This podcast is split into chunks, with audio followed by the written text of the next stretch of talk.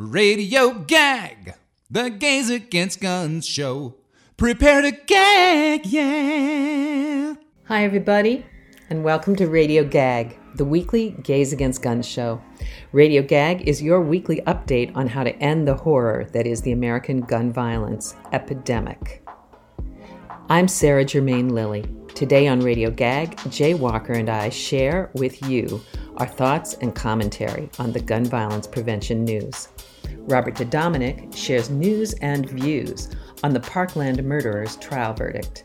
But first, our In Memoriam honors a victim of domestic violence to acknowledge Domestic Violence Awareness Month.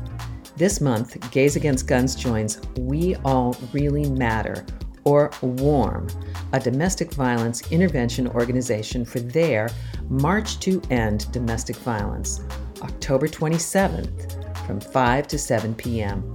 Gather at 4:30 p.m. at 155th Street and 8th Avenue to march to the Harlem State Building at 163 West 125th Street. Please join us. We met Stephanie McGraw, founder of WARM, because of the death of Asia Johnson this past summer.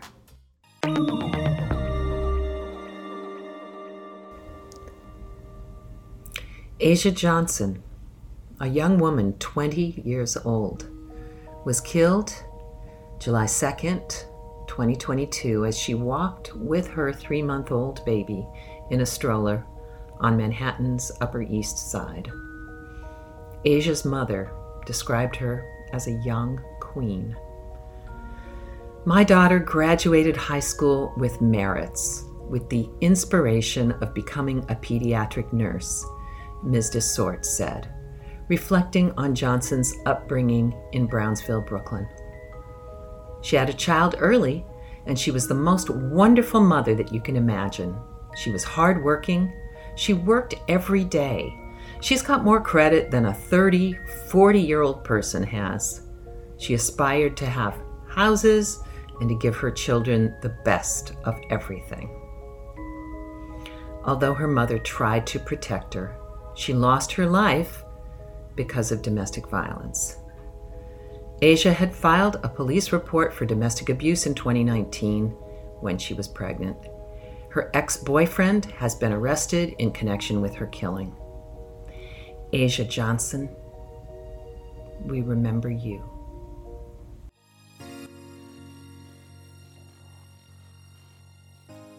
Next up, we'll hear from Robert DeDominic on the Parkland Killers trial verdict. News story Parkland trial. Spared the death penalty. ABC News, October 13th. David Muir started his nightly broadcast on Wednesday, October 13th, saying, It was a deeply emotional scene in this courtroom today for parents who lost sons and daughters in the Parkland shooting. The jury spared the death penalty. Nearly five years later, these family members are still broken, still angry, and today many broke down in tears as that decision was read. Each of the victims' names were also read aloud in the courtroom. Family members were outraged. Debbie Hixon, wife of Chris Hixon, says, What this verdict says to me, to my family, to the other families, is that his life meant more than the 17 he murdered. Linda Beigel Schulman, mother of teacher Scott Beigel, who was killed as he was saving his students' lives, told reporters if this wasn't the perfect death penalty case, then why do we have the death penalty? Juror Benjamin Thomas told reporters that he did not vote that way and that he was not happy with the verdict.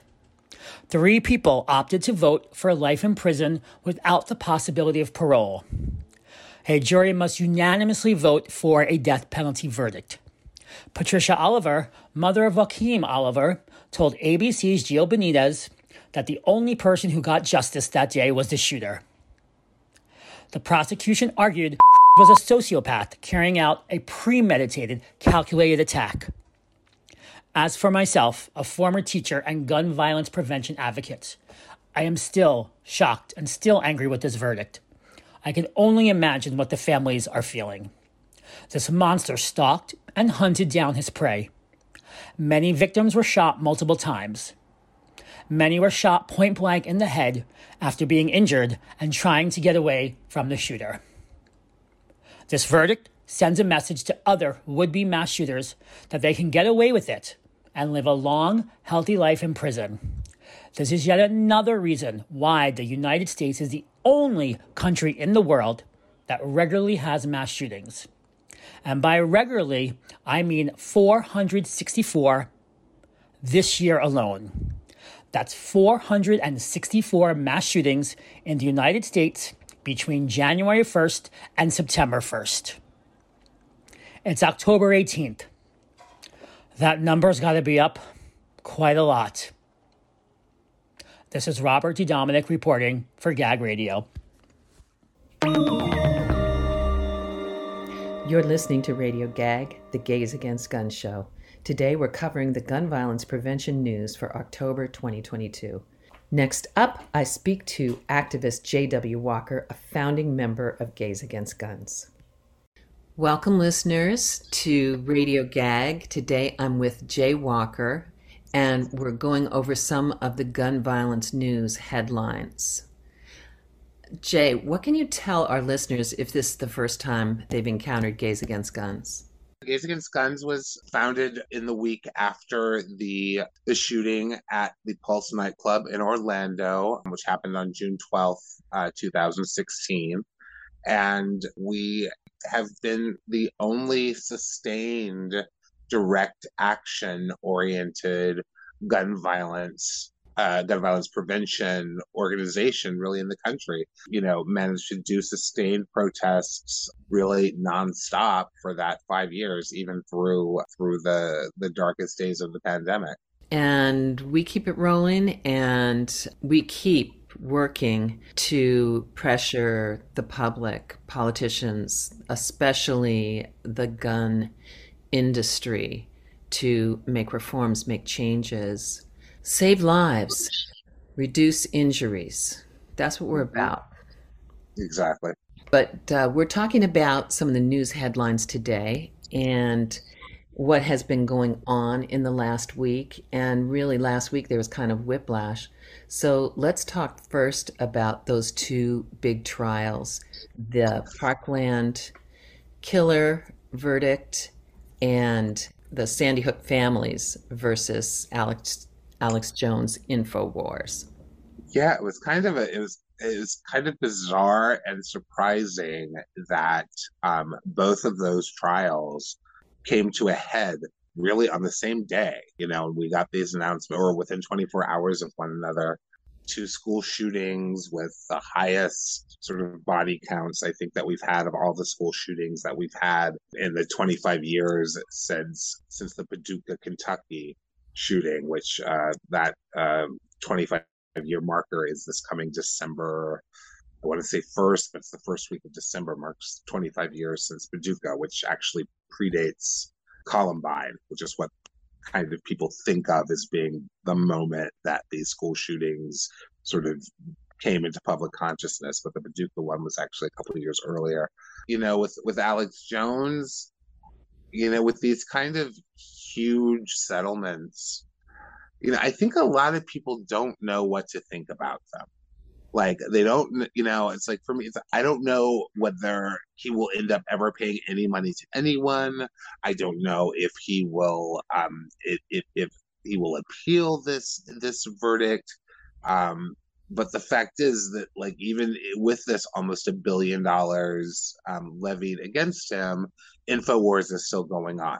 And he's still going on the air and he's still you know um, with all of his bravado and his bluster and saying that you know he's not he's going to stand up to i don't know whatever he's saying the woke mob or whatever you know nonsense you know he's prattling as a result of of this verdict.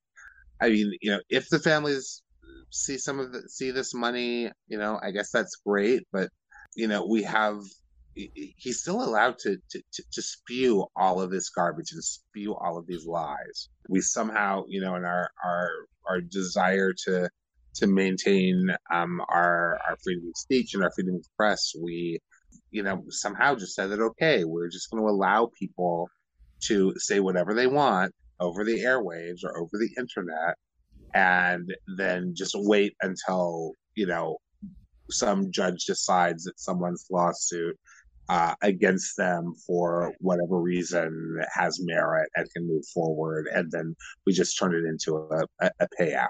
You know, it's it, it's a it's a bizarre set of circumstances. I, I just it's it's well, hard to imagine the way that their lives have been destroyed over and over again by the, these horrible lies and by the popularity of this kind of lying in uh, our culture. And, and, and, spe- and speaking of which, let's not forget, you know, it's the, you know, the Sandy Hook shooting took place going on 10 years. The, the 10 year marker is, is coming up um, this December as well. Um, but four and a half years ago, after Parkland happened, let's not forget that the same, uh, the same cohort of people that spread all of these lies about the Sandy Hook families, you know, about this being uh, fake. They they tried to do the same thing to Parkland. They did do the same thing to Parkland. They they they lied and they said that some of the the kids that became the the public faces and voices of the March for Our Lives movement out of Parkland.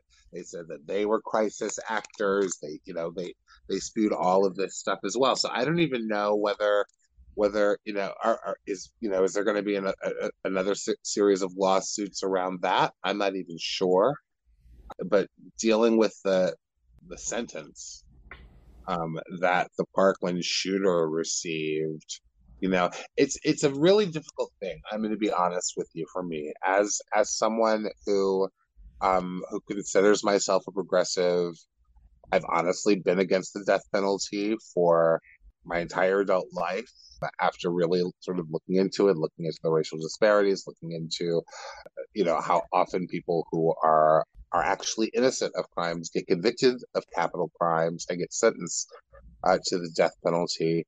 Now, I know obviously that doesn't apply to the situation. The, the shooter at at um, at Marjory Stoneman Douglas High, we know that this person who was on trial actually did it. He was identified. He was he was um, arrested shortly thereafter nearby with his weapons. You know, there's no question that he is the person who who, who killed um, the 17 students and teachers. And I completely understand the emotions of you know of our uh, of the Parkland community and the Parkland families, and some of whom have have become extraordinarily close to, to myself and to, to members of, of Gays Against Guns, folks like Manny Oliver, uh, you know, and, and, and Patricia Oliver, um, you know, folks who have, you know, really gone through it, and we've we've seen we've seen you know the way that they've suffered the way that they've they've sort of triumphed in some ways over that suffering the way that they've put their the trauma that they and their families have gone through into what I consider public service, activism as public service. And so I would never take away from their desire to see this person put to death. You know, I, you know, you know, I didn't have my child killed in a school shooting. They did, and so I would never, um, never criticize what they, um, you know, what they feel is the just result of this trial. For those of us who aren't directly connected to the horror that happened in Parkland on that day. Um, and for those of us who put ourselves on the progressive side of things, it's a little it's a little difficult. You know, like all I can do is I, I support them in in what in, in their right to say what they want and say what they feel and to express themselves and their disappointment um, at the sentence, at the life sentence that he was given rather than the death sentence. Um, the shooter. There's a lot there's a lot to unpack in that. There's a lot to think about. There's a lot that we need to think about as a society. How it all, uh, you know, comes out with Alex Jones. Same thing. You know, why is he not in jail? Yeah. He unleashed a mob on these people. These people were docs. They had people calling them and threatening their lives and sending them scary stuff in the mail and showing up at their doorstep and doing all these horrible things. How is he not in jail for this? How is the only way to seek justice is through financial means and not having him punished, you know, through the criminal justice system? I don't understand it. Yeah, yeah. It's these cases just make me feel like uh, how can people ever feel a sense of justice?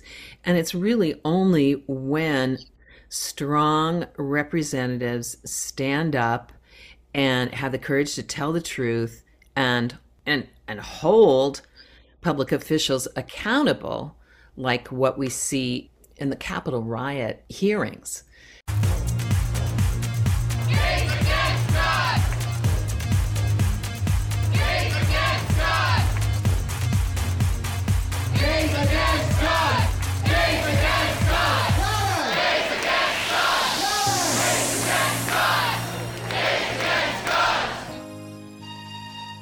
Back to our conversation with J.W. Walker, exploring the context of guns in the January 6th Capitol insurrection and subsequent hearings.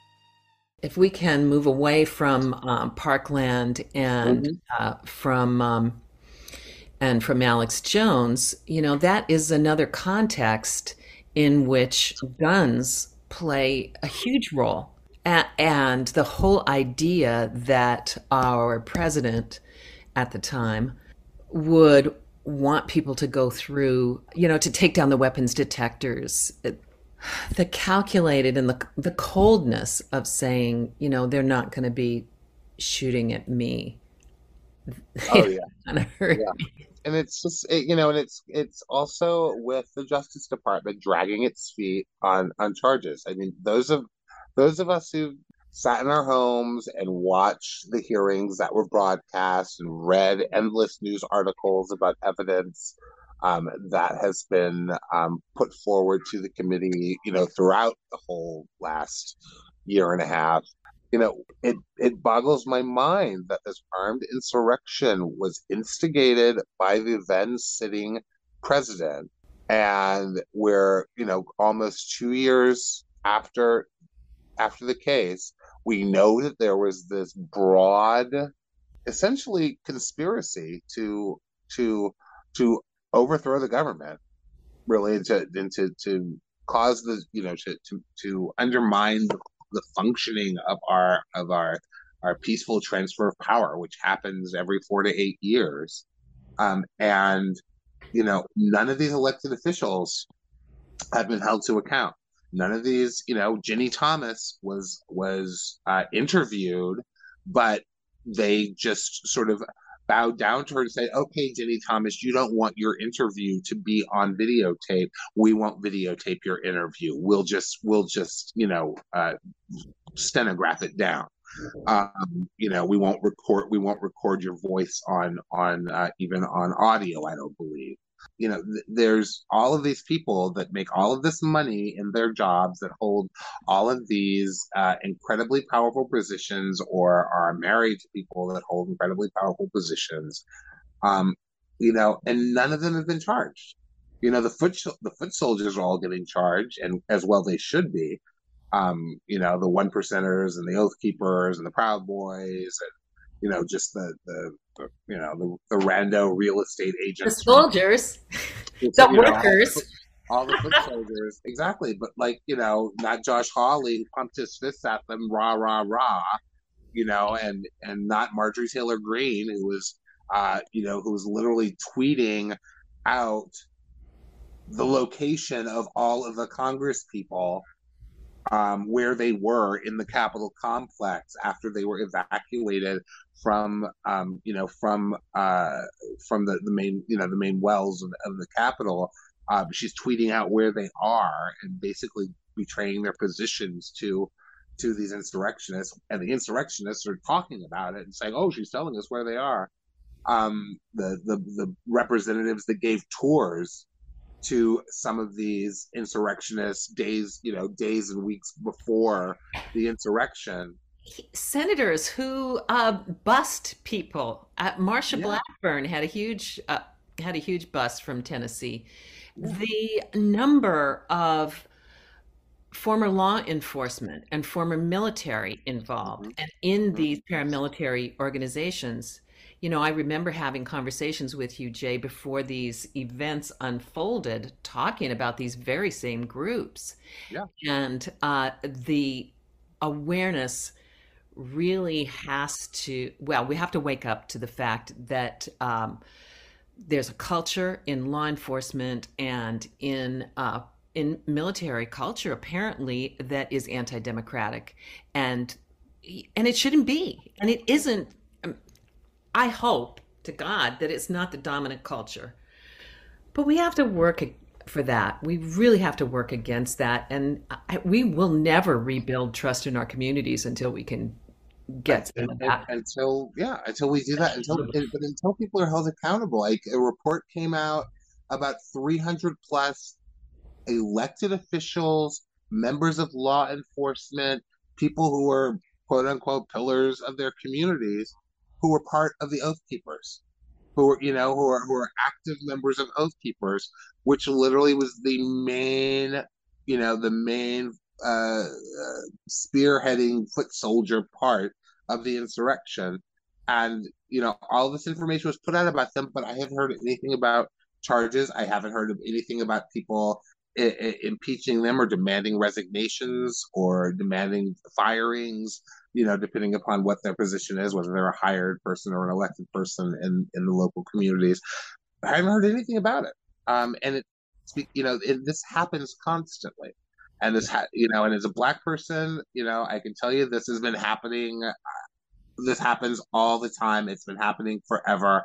My hometown that i grew up you would hear about you, you know you, you, you get a report about oh there was a klan rally out in the wood out, out in the woods somewhere um and and people would be identified as having you know gone to the klan rally and you know there would be no no consequences. There would be no consequences at all for them. And that same thing has been going on nonstop. We you know we talk about white supremacist infiltration of law enforcement. The fbi has talked about it. The brennan center just issued a brand new report about it uh in in uh, the fall of 2020 i want to say or 2019 um you know all this information is there but our our legal system, our, our, our system of justice doesn't care. And it says a lot. And when people say that that you know the United States was built on white supremacist patriarchy, and then people want to like sort of like shut that down, this is what you look at. This is what you look at, and and this is your evidence that yeah, that's what it was. That's the way it functions. They always get off. After the Civil War, white slaveholders were were were paid off for for um you know for the loss of property you know in the post reconstruction era you know the black people weren't paid for the most part for you know the fact that they've been laboring for free it was the white slave owners who were given recompense because they lost their property when you know when uh, emancipation occurred and so that kind of that, that says what our our values as as a country have always been Yeah. Yeah. Well, let's go to uh, one final cheery thing and bring it on home. to, well, there was this road rage incident. Two dads uh, on the highway in their trucks with their kids. Yeah. Carrying their guns. And they started to get into this thing, this brake checking thing, where one pulls ahead and then uh, slams on the brakes in front of the other in order to, to make, yeah. So they started doing this and they rolled down their windows and started firing at each other and they actually hit their children. Good Lord. And the kids, um, the kids were wounded and treated, but I, their lives have been changed irreparably, no doubt. Yeah. What did this bring Yeah. up you heard about it? Yeah, I mean, it, yeah, I, you know, I, I did hear about this, and you know, and and on, you know, and that reminds me of the the um the shooting in in uh, in North Carolina, because you know this is this is like parents. This is parents you know caring more about you know their need to have their security guns on them. Because that's you know that's what they are like you know they're like they're like linus's security blanket and peanuts. You know they have no functional they have no functional reason to have these guns but they just feel better having them. And it's more important that they feel better having these guns they feel better being strapped than than uh than the safety of their children or the, the mental health of, of their child and making sure that their child can't go out and kill a bunch of people in the case of North Carolina. It's like that, you know, their their need to have their little safety totem or their arsenal of safety totems overrides you know any any care that they have for their community any love that they have for their family members um you know it, it, it's it, it's the it's the the number one concern that they have. It's the number one thing that they care about. And it's, you know, it's kind of a twisted reality that these people must live in. I just got it. So it's like their cell phone, except it goes bang, bang, bang and can hurt. Except it goes bang, bang, bang. Yeah, it's yeah, exactly. It's like yeah, it's like too much time, too much time with your guns, like too much screen time. Yeah. Wow! Wow! Wow! Wow! Okay, well, thanks a lot for talking with uh, Radio Gag and have a great week. We'll talk to you soon, Jay. So long. Talk to you soon, Sarah. Thanks. To find out more about working with us, please go to gaysagainstguns.net or follow us at Gays Against Guns New York on Facebook and Instagram or Gag No Guns on Twitter. Also, be sure to check out our website to learn more about actions. Sign up for info about meetings and actions at gagsignup at gmail.com. That's G A G S I G N U P, gagsignup at gmail.com. Come to a meeting. We meet the last Thursday of the month at 7 p.m. in Manhattan at the LGBT Center on 13th Street, where we will be planning all kinds of great action and protests. So please join us. Everybody is welcome at any and all gag events. And this month, Gays Against Guns joins We All Really Matter, or WARM, a domestic violence intervention organization, for their March to End Domestic Violence, Thursday, October 27th, from 5 to 7 p.m. Gather at 4:30 at 155th Street and 8th Avenue to march to the Harlem State Building, 163 West 125th Street. Please join us. It's time to end our show, so don't forget you can listen to our previous shows anytime on any major podcast platform. We leave you with our fabulous political singing quartet, Sing Out Louise. Have a great and safe day. Live from the rumpus room. Building a wall between churches and Congress, making a choice between rightness and wrongness, taking down tyrants who act like they're kings. These are a few of my favorite things.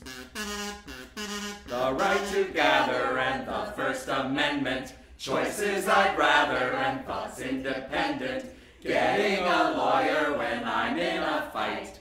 These are a few of my favorite rights. When the laws bend, when the feds cheat, and I'm feeling mad. I simply remember the Constitution, and then I don't feel so bad.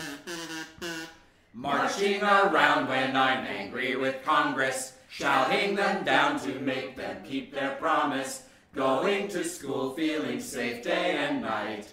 These are a few of my favorite rights. When the news sucks, when the jerks win, and I'm feeling mad.